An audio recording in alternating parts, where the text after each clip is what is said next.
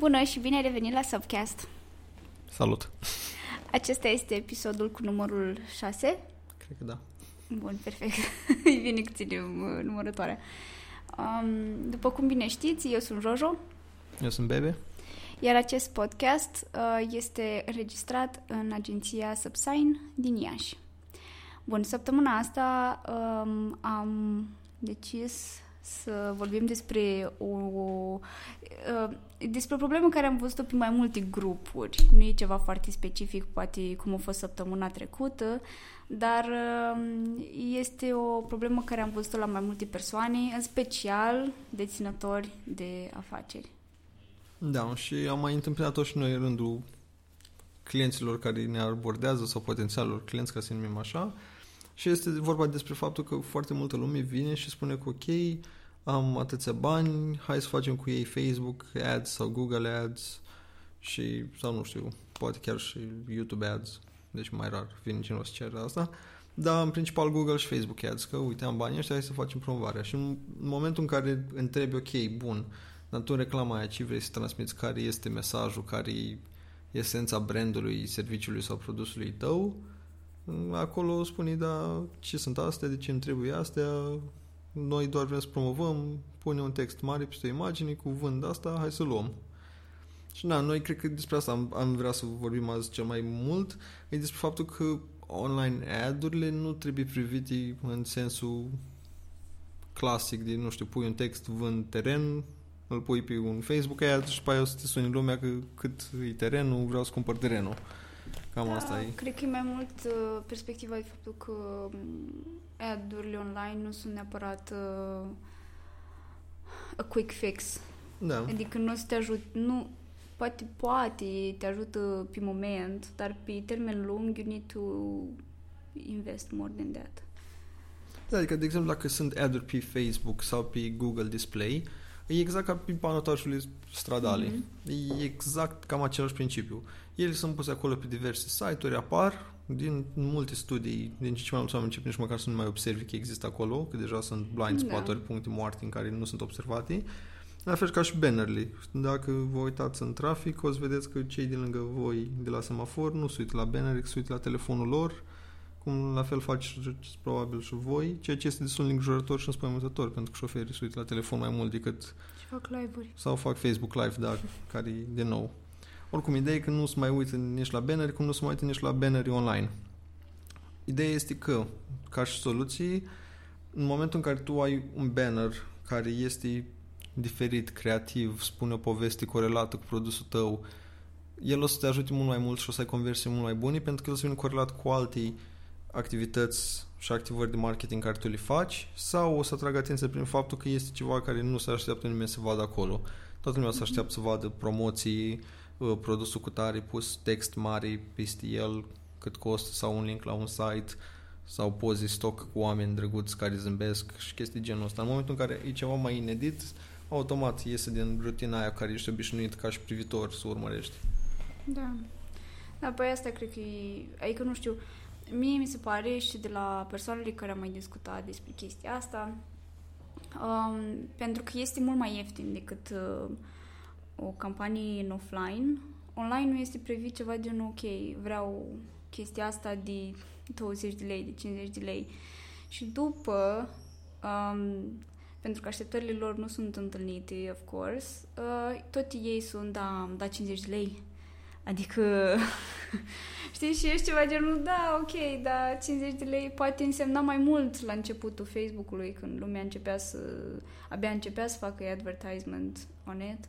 Dar acum înseamnă foarte, foarte puțin. Bine, depinde foarte mult de așteptările pe care le ai, dar din nou, pentru majoritatea oamenilor înseamnă foarte puțin ca și rezultate pe care le poate aduce. Da, și altă chestie care am întâlnit-o și mi se pare destul de interesantă e că același tip de om care el este foarte ok să cumperi să facă o campanie de flyers, să cumperi, nu știu, da. mii de flyere în momentul în care spui că același buget mai degrabă ar investi în un Facebook ad și ar ajunge la mai mulți oameni, mi se pare foarte scump. Mm-hmm. Ceea ce mie nu mi se pare neapărat ok ok și este oarecum greșit, dar e greșit și din pricina faptului că nimeni nu stă să povestească de fapt cât de importantă e și cum poate fi folosit. De exemplu, un flyer, foarte puțină lume chiar să se uite ce pe flyerul ăla, era chiar și o glumă clasică de la un stand-up comedian, că în momentul în care cineva îi dă un flyer, de fapt îi spune, ține, aruncă tu asta pentru mine. Cam asta e cu flyerele. Și da, costul lor este mai mare pentru că în primul rând e costul de print, care este destul de mare, plus omul care împarte flyerele, deci se adună acolo niște costuri mai mult decât designul în sine a flyerului. Când pe Facebook, să zicem că dacă nu ai tu cineva și ai o agenție, ai costul agenției de a-ți administra campania, care e în funcție de bugetul tău și la agenții la agenții între 10-15% și designul poți la fel să vezi tu cum îl rezolvi, dar toți banii efectiv poți să investești în promovare și ajungi la mult mai mulți oameni. Că așa, dacă, de exemplu, tu îți faci 1000 de flyeri, realist vorbind, ajungi la maxim 1000 de oameni. Uh-huh. Să zicem, când ai cel mai tare flyer din galaxii nemai realizate ever, toți 1000 de oameni sunt la flyer tău. Însă de bani tu poți să ajungi la mult mai mulți oameni și poți să ajungi mult mai targetat. Pentru că tu, de exemplu, nu poți să știi exact cui împarte flyerele, dacă chiar de segmentul tău și lucruri genul da. ăsta, când în online, în online tu poți să faci lucruri astea destul de targetat, să spui că ok, vreau numai femei cu vârsta între 18 și 25 de ani, care să aibă eventual și interesele astea, doar din zona asta și lucruri de genul ăsta. Problema este că de multe ori, după ce ajungem să purtăm discuția asta, să explicăm sau cineva să înțeleagă sau am văzut că deja înțeleg că e mai bine să încerci și pe forma asta chestii în continuare, e cea mai ieftină formă de promovare, Facebook-ul și Google-ul, cel puțin pentru moment, e că după aia toată lumea comportă obiceiurile din lumea flyerilor. Ia efectiv designul de flyer, îl pune într-un Facebook ad și pe care îl trimite lume și pe care spune, eh, dar nu am conversii, nu merg ad-urile online. Uh-huh. În fapt, problema e că nu e. Problema e că tu nu ai transmis nimic în mediu sau în felul în care oamenii sunt obișnuiți. De exemplu, nu știu câți dintre voi, dar eu pățesc destul de des ce obțin în feed de Instagram să fiu păcălit de reclame pentru că arată exact ca niște postări. Da. Și sunt foarte bine făcute integrate și produsele acolo și au o poveste de sub în descriere și te faci să vrei să urmărești profilul lor, dacă nu măcar ai asimilat faptul că există brandul ăla acolo, deci pe aia când îl vezi deja a doua, a treia oară, dacă ideea zic, dacă e o campanie gândită pe o perioadă mai lungă, ok, prima mea interacțiune o să fie ad-ul de pe Instagram, a doua o să fie poate un ad pe Facebook, a treia poate să fie chiar un banner pe stradă. Dar eu deja am văzut de trei ori brandul respectiv, în momentul în care ajung într-un magazin, dacă e, de exemplu, nu știu, de haine, eu l-am asimilat ca o opțiune viabilă, că nu, uh-huh. nu m-a întâmpinat random, deodată, prima dată aflu de brandul cu tare. De, într-un fel și el trebuie gândit în așa fel încât să fii parte dintr-o structură și strategie mai mare de promovare.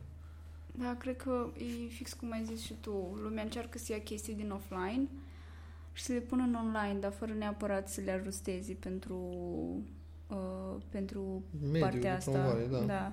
Adică am văzut de super multe ori bannerii care le-am văzut și pe stradă, le-am văzut și într-un Facebook ad sau le, uh, sau le vedeam și pe diferite site-uri sau videouri care apăreau la televizor ca și reclamă, erau folosite ca um, ad, cred că și pentru și pe Facebook. Uh-huh.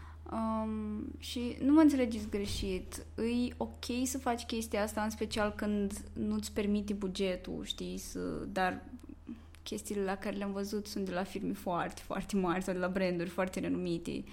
Și it's like, ok, dar chiar să uită lumea la chestiile alea și Asta este cea mai mare problemă a oamenilor din digital, cred că, că nu, fie nu își pot face clienții să înțeleagă care este de fapt obiectivul final al, uh, al digitalului sau fie um, setează așteptările greșit cu ei. Și de acolo sunt tot felul de probleme, cum că, na, nu știu, mi-ai promis uh, creșterea cu vânzări cu 5%, poate și nu s-a, nu s-a întâmplat lucrul ăsta. Sau mi-ai promis o creștere în vânzări cu 100% și mi-a adus doar 5%. um, da. Nu, e, e, sunt niște chestii foarte mici care la un moment dat o să se adune, știi? Și uh, când trebuie să predai rezultatele la final, o să-ți dai seama că fii, ai făcut tu greșeli ca agenții pentru că uh, nu ai știut cum să faci, să aduci acel rezultat promis, deși poate el nici măcar nu este tangibil, sau uh, firma cu care lucrezi, clientul tău, este, are, are o așteptare foarte greșită asupra rezultatelor pe care o să le primească. Da, că trebuie destul de bine să-ți dai seama exact și pe ce canal trebuie să mergi, cu Da. promovarii, cum să faci în general comunicarea organică pe canalul respectiv, adică nu doar ca și reclame. Încearcă cât de cât conținutul să pară cât mai organic și natural. Îmi dau seama că asta mai este o greșeală, sau cel puțin mi se pare mie că este o greșeală a unor agenții, um, pentru că ele fiind specializate doar pe o anumită chestie, ele dau clientului doar o anum- uh, chiar dacă nu îi se potrivește sau nu este ceea ce are nevoie, îi dau doar un canal de comunicare sau doar o platformă pe care să fie prezenți. Având în vedere că acei clienți nu au mai fost prezenți pe nimic și Mhm. nu au nimic ca date în spate, why do that? Adică de ce nu mai bine să fii pe toate platformele, să vezi care îți aduce cel mai mult și după aia hotărăști care este cea mai bună. Că așa doar că, ok, eu știu doar Google AdWords, sunt to be Google Ads, dacă nu mă înșel, uh, îți dau doar asta, dar tu de fapt poate, nu știu, I'm not saying it's not working, dar poate ai face mai bine dacă ai fi pe Instagram sau ceva. I don't know. Adică mi se pare că la început ar trebui să fii peste tot, oriunde, cât mai mult posibil, să faci chestia asta și după aia, nu știu, după o lună, două, trei, cred că trei luni este timpul perfect, poți să-ți dai seama ce platformă ți-a adus ce și unde este cel mai ok. Da, deci cred că cel mai bine, în cel puțin în prima lună, să investești tot bugetul, dar să încerci pe cât mai multe platforme diverse, Mhm. cât mai multe lucruri, după care din ce ai văzut tu că ca și lună respectivă, că pe ce platforme ai cea mai mare probabilitate de succes, ok, le alegi pe acele două, trei pe care ți-o mers foarte bine, urmând ca în următoarea lună tu să testezi foarte multe tipuri de conținut Da. pentru segmentări pe exact platformele alea două, trei alese.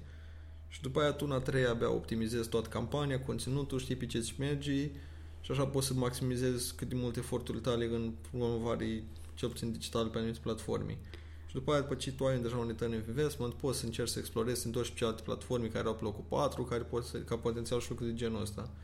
Dar, din nou, dacă tu, de exemplu, faci un video, video care o să-l pui pe Instagram, nu-l pui pe Facebook, video care îl pui pe Facebook, nu-l pui pe YouTube și tot așa, pentru că sunt content complet diferit și oamenii așteaptă content complet diferit. De aia sunt oameni care și pe YouTube au following mari și pe Instagram, dar postează chestii complet diferite, n-au nicio Mhm. treabă conținutul Da. unul cu altul, deci spui că efectiv că sunt oameni diferiți. Pentru că, de exemplu, pe Instagram vreau să văd foarte multe chestii din viața de zi cu zi a omului, însemnând ca și poze, mult mai un conținut pe poze și doar la Instagram Stories să caut video care să fie foarte scurte, de Da, sau- impact. Poate e același tip de conținut. Mă refer, poate gen persoana este aceeași, să zicem. Uite, Da. De exemplu, cum este tipul care îl urmărești tu, David Dobrik. Uh-huh. Adică el și pe Instagram și pe YouTube îl văd la fel și în videourile pe care le face și pe Insta Stories, numai că tipul de conținut este diferit. Adică el nu-și pune videoul lui pe YouTube, nu și le pune pe, pe Instagram. Da, și oricum videoul lui pe YouTube e o formă mai concentrată, mai bine produsă mm-hmm. a ceea ce vrea el să facă ca și conținut. Celelalte sunt oarecum chestiile mici care nu s-au integrat în contentul mare, să zic Da. așa. Cam așa ar trebui privit în general și așa privesc și utilizatorii. YouTube e nou televizor, unde Da. te aștepți să vezi televizor, pe televizor te aștepți când deschizi să vezi seriale bune, produse, nu făcute chestii mai așa, mai clandestin, mai umoristici. Instagramul e nou YouTube, să zic așa, e practic te aștepți să vezi conținut pus cam de oricine, e mult mai relaxat, nu ai neapărat pretenții sau te deranjează foarte mult dacă cineva face un tiny segment comic și nu jucat foarte bine sau producția nu e foarte bună, nu te deranjează. Dar acum pe YouTube, dacă te uiți, mulți oameni încep să devină deranjați, că de ce Da. calitatea asta așa de proastă? Ei, ei tot amatori sunt, dar pentru că în metalul colectiv e o chestie atât de veche și de la o scară atât de mare, te aștepți pe YouTube să începi să vezi chestii la nivel destul de mare. Da, pe Insta Story cred că e mai mult partea asta de content de moment, știi? Adică, mă rog, știu că poți să dai upload și la videouri care sunt făcute și bla bla bla editate, nu știu ce. Da. Dar majoritatea sunt apreciați pentru conținutul lor din moment. Că nu știu, îmi trece mie prin cap o glumă și mă filmez acum pe Insta Story și o zic, știi, decât să aștept să fac un sketch pentru chestia asta, știi? Cum este tipa, tipa Ruxi, Mhm. uh, tipul din Moldova, care face niște Insta Story-uri foarte amuzante și dacă nu mă înșel este și pe Snapchat. Da. Uh, iar pe YouTube postează videouri care, na, nu știu, ar fi mult mai greu de făcut într-un Insta Story sau sunt mai multe chestii de explicat sau, mă rog, și alte lucruri. Plus că încă una din diferențele super mari între platforme, atât online și offline, cât și doar între platformele online, Mhm. e formatul în sine. Avem și noi un articol și o să punem link în descrierea asta. Da. E formatul, de exemplu, pe Insta Stories, Snapchat, Instagram, e vertical, tot Mhm. video și poza în sine trebuie să fie cât mai pe vertical, în timp ce pe YouTube e tot pe orizontal. Și pe Facebook recomandat e să ai un format cât mai aproape de pătrat. Da. Deci chiar și dacă faci conținutul, oricât ai vrea tu după aceea să le editezi, trebuie să îl gândești și alea în formatele respective din prima. Că dacă, de exemplu, ai un format vertical, clar că acțiunea ta trebuie să se petreacă mult mai pe centru, nu ai așa de mult spațiu lățimii, ca să zici decorul sau lucruri de genul ăsta. Da. În schimb, când ai cadre largi, exact ca la televizor, îți permiți să te mai joci cu fundalul, să mai adaugi, de exemplu, text sau alte chestii în zona aia, dacă e vorba de un print. În schimb, ce pe Instagram sau pe Snapchat nu ai luxul ăsta, trebuie să gândești altfel. Mhm. Și totul ar trebui bazat mult mai mult pe storytelling, pe o poveste în care să arăți cât de cât ceea ce îi în esența brandului tău mai mult decât vând blugi. Ok, vezi blugi, dar uite, de exemplu, cum, a- cum a mai vorbit și un alt podcaster, uite cum, cum vinde blugi Levi's, uite cum vinde blugi Diesel, uite cum Mhm. vinde blugi, nu știu, oricare alt brand, că ei nu vând doar blugi, ei nici măcar nu menționează că vând blugi la prețul ăsta. Ei îți spun o poveste și după aia, apropo, vând blugi. Dar mi se pare mult mai ok. Adică, nu știu, cel puțin pentru o companie la început, care na, nu are brand sau ceva, m, pentru că aia ți-l, con- ăsta ți-l construiești în timp, Uh-huh. mi se pare mult mai ok să caute puncte de referință, știi? Ok, nu zic să faci exact ca o persoană sau ca o altă firmă, dar încearcă să te inspiri să vezi ce fac alții. Ceea ce mi s-a părut super amuzant e at- e- este atunci când uh, dăm peste un potențial client sau uh, cineva care ne întreabă, nu știu, uitați-vă pe pagina asta și spuneți-mi ce părere aveți sau faceți-mi Facebook ad pentru o pagină care are două postări și e făcută din 2010 and you're like, ok, dar unde este conținutul tău? Pentru că tu degeaba faci acea, uh, acel boost sau acea campanie dacă tu în rest nu interacționezi cu, cu oamenii ăia. Mhm. Deci ar trebui foarte mult să gândești ce vrei să transmiți și Mhm. cum. Și dacă ești în situația în care ești la început, încă nu ai chestii, nu ai neapărat un brand cât de cât consolidat, încearcă cât mai multe lucruri posibile până când vezi ce se potrivește și ce merge și pentru tine ca Uite, companie. un exemplu foarte fain mi se pare de la noi din Iași este o cafenea unde noi mergem tot timpul cu mare drag. Sunt cei de la Harmony. Mhm. Și-au construit foarte, foarte mult conținut în jurul um, cafenelei și în jurul produselor pe care le au. Și, uh, bine, am mai văzut că au mai făcut Facebook Ads, dar încearcă foarte mult să construiască mai mult o comunitate și nu neapărat să fie doar o pagină a unei cafenele. Știi, și asta apreciez foarte mult la ei, că um, conținutul lor este direcționat strict către clienți sau viitori clienți. Da. Știi, nu-i făcut doar așa de dragul de a avea o postare Da, e acolo. un exemplu bun. De exemplu, eu Da. corelat am dat cum mai făceau și concursuri cu oameni care se vin la ei să posteze ceea ce consideră că e esența Harmony Mhm. și după aia luau pozele alea de pe Instagram cu profilul omului și îl postau în, făceau un fel de mini-galerii în Da, în cadrul cafenele. în cadrul cafenele și Mhm. era foarte fain și de impact că îmbinai cele două aspecte din acel să spuneai și o poveste, îți controla brandul de oameni, clienții tăi și îți dădeai seama exact ce se întâmplă îi, și sunt destul de activi oricum în general ei pe social media și Da. ca și postări. Dar cred că și concluzia asta e, e să-ți alegi foarte bine ce vrei să transmiți întâi ca mesaj și după care în funcție de canal, că e online, că e offline, pe orice platformă ar fi, să încerci cât mai multe chestii diverse care Mhm. se încadrează în mesajul tău care tu îți dorești să ajungă la un anumit segment de oameni. Da, să fie o chestie, ok, dacă vinzi perdele, vinzi perdele, that's fine. Da. Nu spun nimeni să vinzi nu știu ce.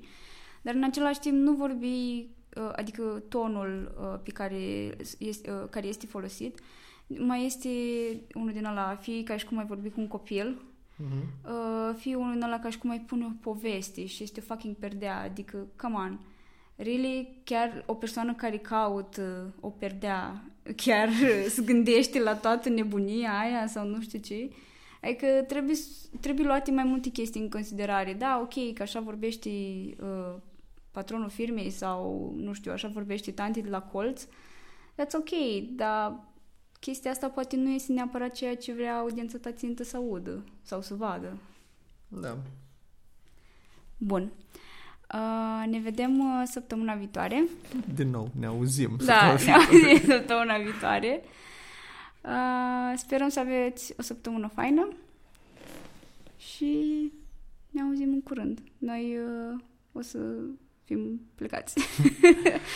Dar, da, podcastul o să rămână în aceeași program timp săptăm- în săptămânal. Da, suntem uh, pregătiți. Adică voi nu o să observați că noi am plecat. Bine. Dacă mai aveți întrebări și vreți să mai dezbatem subiectul ăsta mai pe larg, că ar fi mai multe lucruri de zis, cu cea mai mare plăcere așteptăm de la voi mesajele voastre și ne auzim la episoadele următoare. Sure. Pa! pa.